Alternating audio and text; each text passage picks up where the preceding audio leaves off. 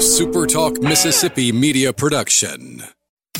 And now, it's Coast View with Ricky Matthews. Brought to you by J. Allen Toyota and AGJ Systems and Networks on Super Talk 103.1 FM. Welcome to Coast View, the show that every single day celebrates the men and women who are making coastal Mississippi such a great place to live, work, and play. And we also celebrate Mississippi for that matter. In fact, with just a second, we're going to be going over to our guest for the first part of the show today, Mike McCormick, who's the president of the Mississippi Farm Bureau Federation. We'll come back to Mike here in just a second.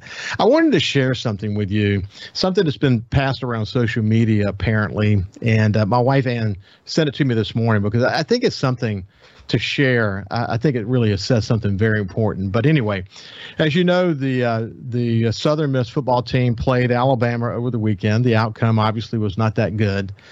But a guy by the name is a reporter for WVTM 13. His name is Rick Carl. Posted this. And I'll ask Kyle to show you what it's referring to, but essentially this is what he said. It was a gesture that went unnoticed by many after Bama slammed Southern Miss over the weekend 63-14, but it was a gesture that I think is worthy to pass along to you. It was a long, painful night last Saturday for the Southern Miss Golden Eagles, but before leaving Tuscaloosa, Coach Will Hall's equipment crew not only cleaned the visitors' locker room inside Bryant Denny Stadium, but they left it spotless. Dirt, sweat, tape, wristbands, braces, water bottles, trash, all cleaned up and disposed of by the Southern Miss football team. The USM folks have always lived by the motto, leave it better than you found it. And they certainly stepped up last Saturday night. Even after being beaten and bruised, the equipment folks from Hattiesburg were kind and courteous. That deserves attention. That deserves applause. Well done, Southern Miss. Well done. What a great message. And look at, for the Facebook and YouTube audience and the Super Talk TV audience, you can see literally it's spotless. As the new host of Super Talk Outdoors, the whole notion of leaving it better than you found it is true in the outdoors. It's true whether you're doing business or work in the community, whether it's, just leaving a legacy in your family. What a great thing to live by. But anyway, without any further ado, let's move over to my guest today, Mike McCormick, somebody I've actually been looking forward to spending some time with. He's the president of the Mississippi Farm Bureau Federation. We're going to learn more about the Farm Bureau Federation. We're going to learn that they actually had National Farm and Safety Week last week. We'll talk a little bit about that. But just in general, I want to get to know Mike better. So good morning, Mike. How are you doing? I'm doing great, and I appreciate you putting that good piece out on Southern Miss. I'm actually a graduate of there. You don't think of a farmer being from Southern Miss, but my dad thought it was important for me to have a business degree, and they had a great business program there. So I spent 3.5 years there, fond memories, and proud alumnus of Southern Miss. And so am I. And my wife, Ann, is from Southern Miss, and two of my kids are from Southern Miss. And one son had to get off the reservation. We went as a guest of Dave Dennis to Auburn once to go to a football game, and Dave, sung the praises of Auburn. My son Justin was really young at the time, but made a goal at that moment to go to Auburn. So he went to Auburn, and we enjoyed sort of being an Auburn family. And he works in New York City for Price Waterhouse now, but had a great experience there. But the rest of us are to the top, 100%. That's where we are in our family. Mike, tell me more about yourself. Where are you from? You talked about being a farmer. I know that was in your past. You're very passionate about that. What you guys do to help farmers and people in that community on so many different levels is really important. Tell me where you come from. I grew up and have lived all my life in a little place called Union Church, Mississippi. It's in Jefferson County, one of the more rural areas of the state of Mississippi, which is a pretty rural state. But that's home to me. My family moved there, Ricky, and in 1820, settled there, came from North Carolina with 22 other sets of McCormicks, McCarns, McHales. They were all Scott-Irish immigrants and came there and looking for some place to farm. to grow cotton and have some water there, and good place to raise a family, and started the community, and we've been there ever since. So my roots run deep in the Mississippi soil. We my dad after World War II came back and started cleaning up some land right on the banks of the Mississippi River below the old ghost town of Rodney, Mississippi. If you've ever heard of Rodney, it's where they have the cannonball and the church. It's pretty unique history for our part of the world. Jefferson and Adams County were the first two counties in the state of Mississippi, so some of the earlier settlers came there, and so I have a long history of farming there in the area, and went off to school. My dad didn't really want me to come back to the farm, and farming was really tough back after I got out of college, and he wanted me to have an easier life than him. He wanted me to get a business degree and go do something else. So I spent some time off the farm working for some major companies, but always my heart was there in Jefferson County. Found a way to be able to move back home. My wife is from there as well. Her dad farmed there, and we were able to move back home and buy a farm for ourselves in the early 1990s, and I've been doing that on my own since then.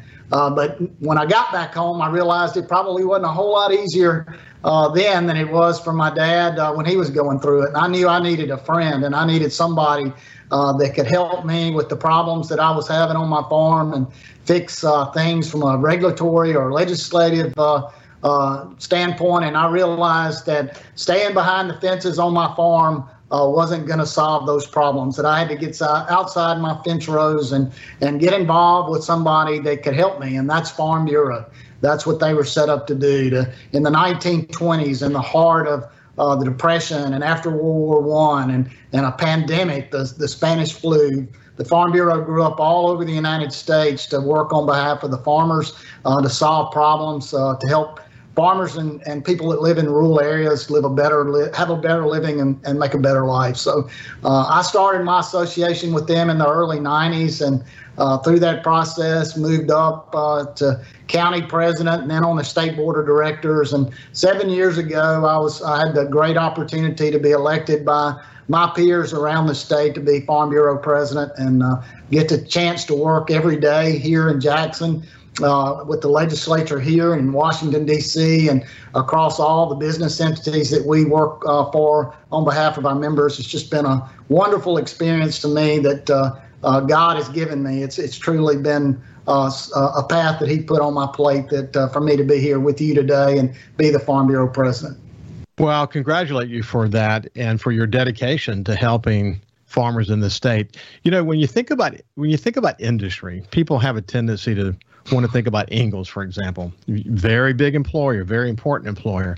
One of the important bookends here in coastal Mississippi, and one of the most important industries in the state of Mississippi. But they don't tend to think of farming at the level that it is. I mean, it's the top industry in the state of Mississippi, billions of dollars associated with it. And one of the great opportunities for me over the past 30 years, getting to go to the Mississippi Delta, spend time there, you know, really understanding the rich history of that alluvial soil there. Certainly farming takes place outside of the Delta, but for me, the education was going to the Delta and learning. And then I leased a lot of land. I leased several thousand acres from farmers there. Chris Killebrew is the farmer on our main property. And then the Dunn family out of Greenwood is very, very close friends. Dwight and Travis and his brother, all just terrific family. But I get a chance to see through their eyes that it's tough. It's just, it's tough being a farmer, and you live by the weather, you live by the changes in the markets, the tariff situation and watching that and how it affected farm. I mean, it is a multifaceted, multidimensional situation, and it's not easy, but man, we are lucky though in this state to have so many dedicated farmers that are sort of setting the stage for Mississippi as in this major industry, aren't we? Absolutely, and those people that you mentioned, the Killebrews, are great members of mine on the board, and actually in Holmes County. I think he farms up closer to Greenwood maybe, but they're members of ours, and we work on their behalf.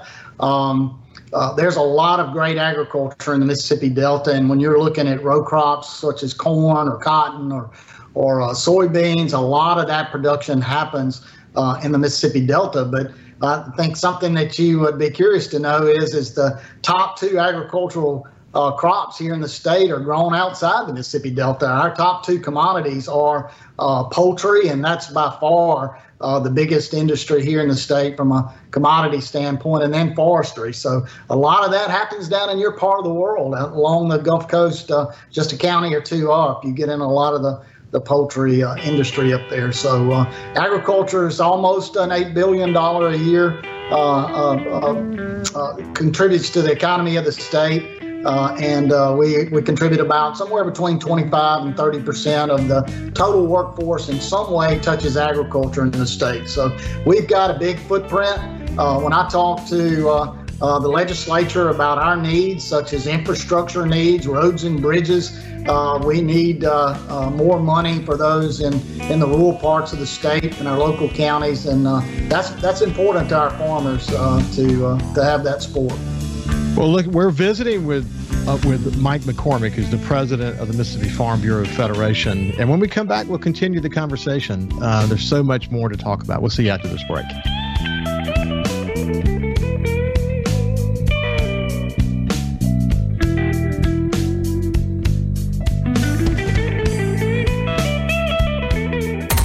Coast View on Super Talk 103.1 is brought to you by J. Allen Toyota on I-10 exit 38 Gulfport. See all the incredible inventory at allentoyota.com. And remember, when you think Toyota, think J. Allen Toyota.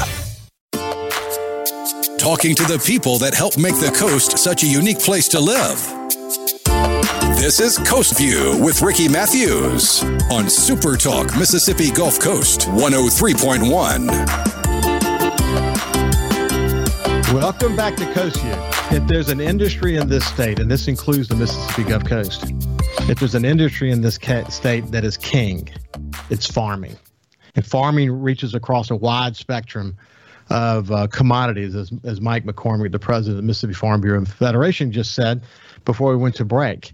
But, they do educational programs, safety programs. They're really focused on so many aspects of what can make a farmer's life manageable. I guess it's because there's so many things coming at farmers these days. But hey, before we go back to, the conversation is, to pick up where we left off, I just wanted to mention, the Farm Bureau has had a long association with Super Talk. And as an extension to that, you got to know J.T. Williamson really well over all those years. And unfortunately, we've all had to sort of deal with the aftermath of J.T.'s passing. But there was really no one in this state more dedicated and passionate about this state than JT.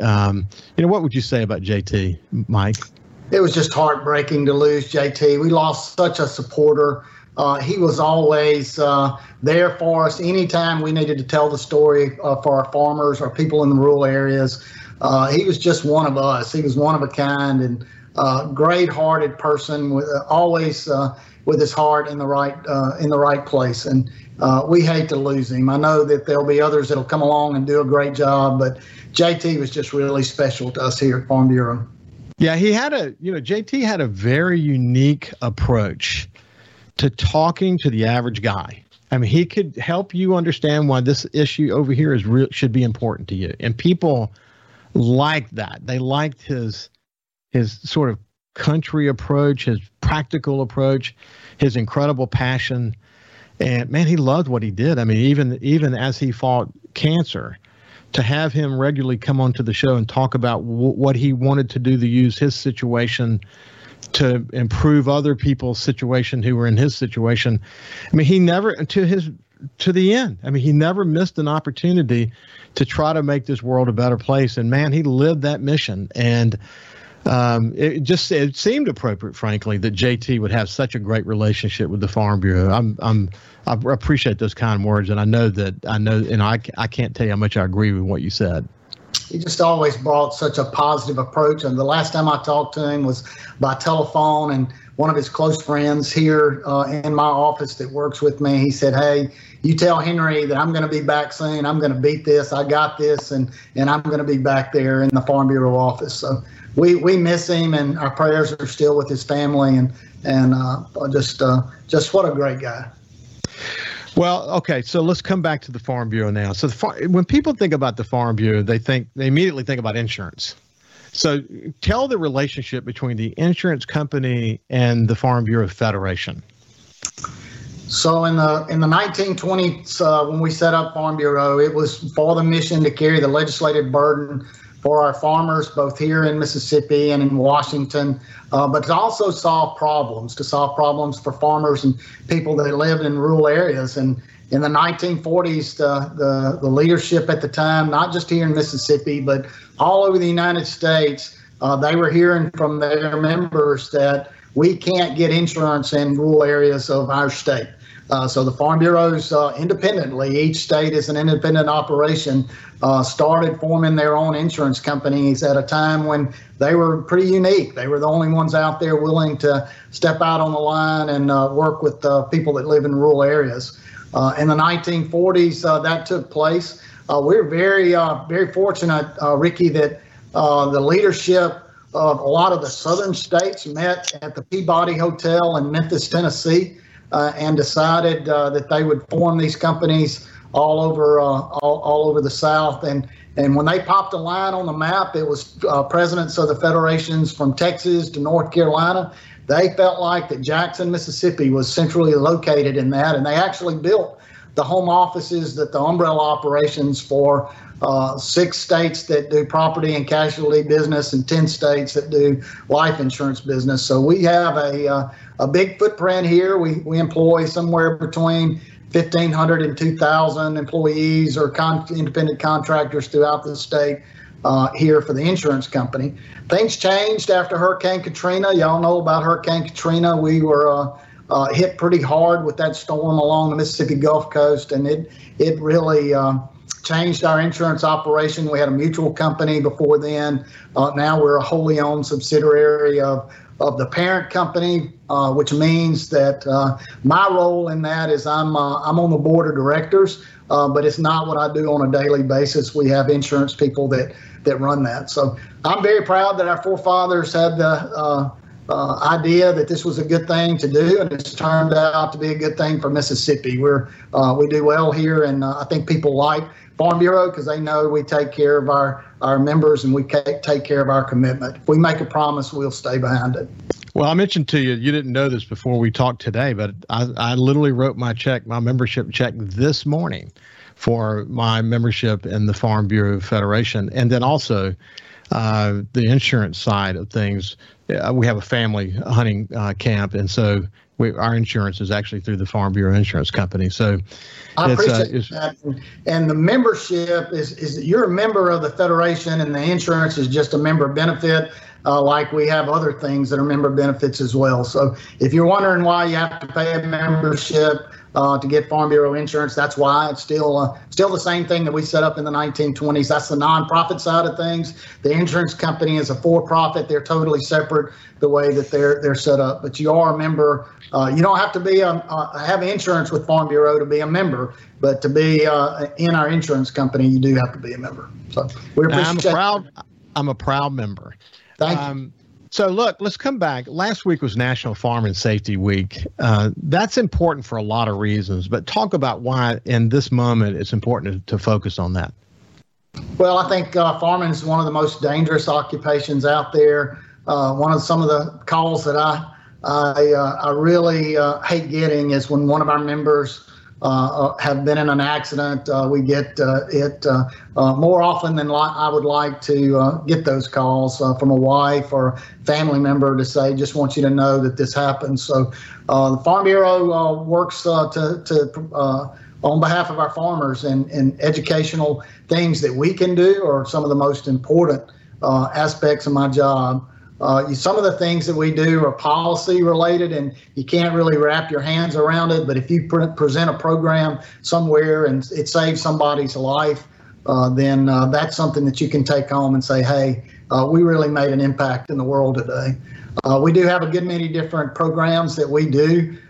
We have some discounts on some safety seats for your vehicle. But one of the most important things that we picked up on a number of years ago was how dangerous it is for farmers to work inside of grain bins. So when we harvest our crop, we put them in storage inside of a grain bin.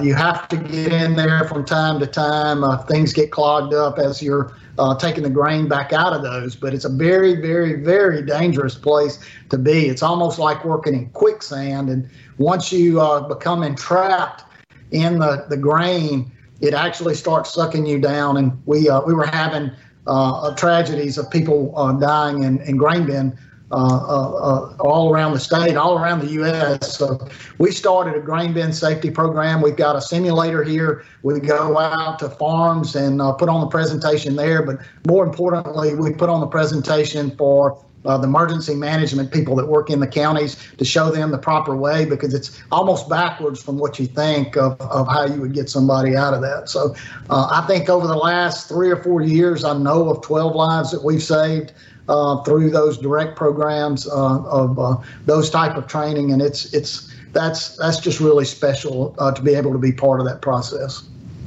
What's really interesting, looking at it again through the eyes of the farmers that I know, that the equipment's come a long way. The equipment they use today has so many safety features on it. I mean, they're computer machines now. They're GPS driven and all that. So we've really advanced in that respect. I remember actually well when I was working at the Sun Herald, I went to Minnesota for some training. And while I was there, there was actually a grain bin accident. And I was assigned to the reporter that was covering that. And man, it was just so tragic to understand how something seemingly so simple, so basic, turned deadly so rapidly, and they couldn't reverse it. And I understand why you pointed that out, because after having been impacted by that, obviously I've never been involved in anything to do with a grain bin, but I came to understand how incredibly dangerous it was.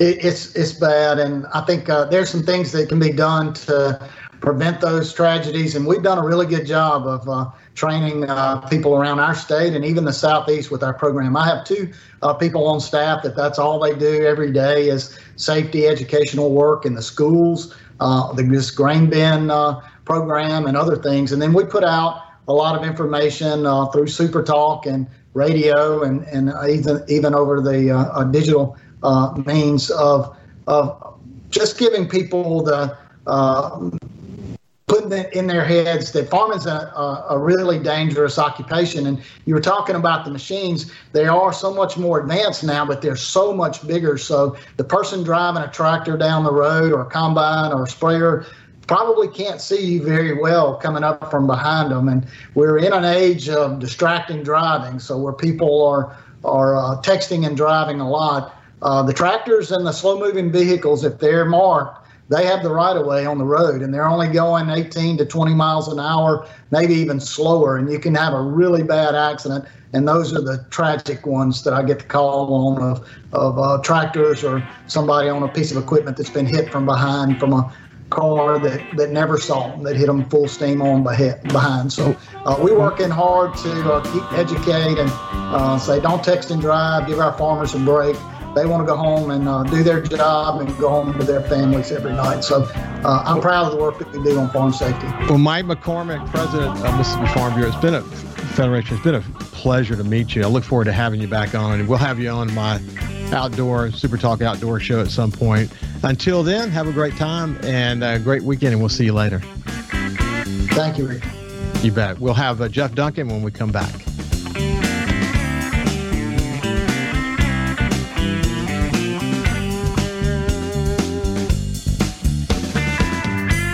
Listen live or on demand and watch episodes of Coast View on your laptop, desktop, or on your phone or tablet by going to supertalkmsgulfcoast.com. A SuperTalk Mississippi media production.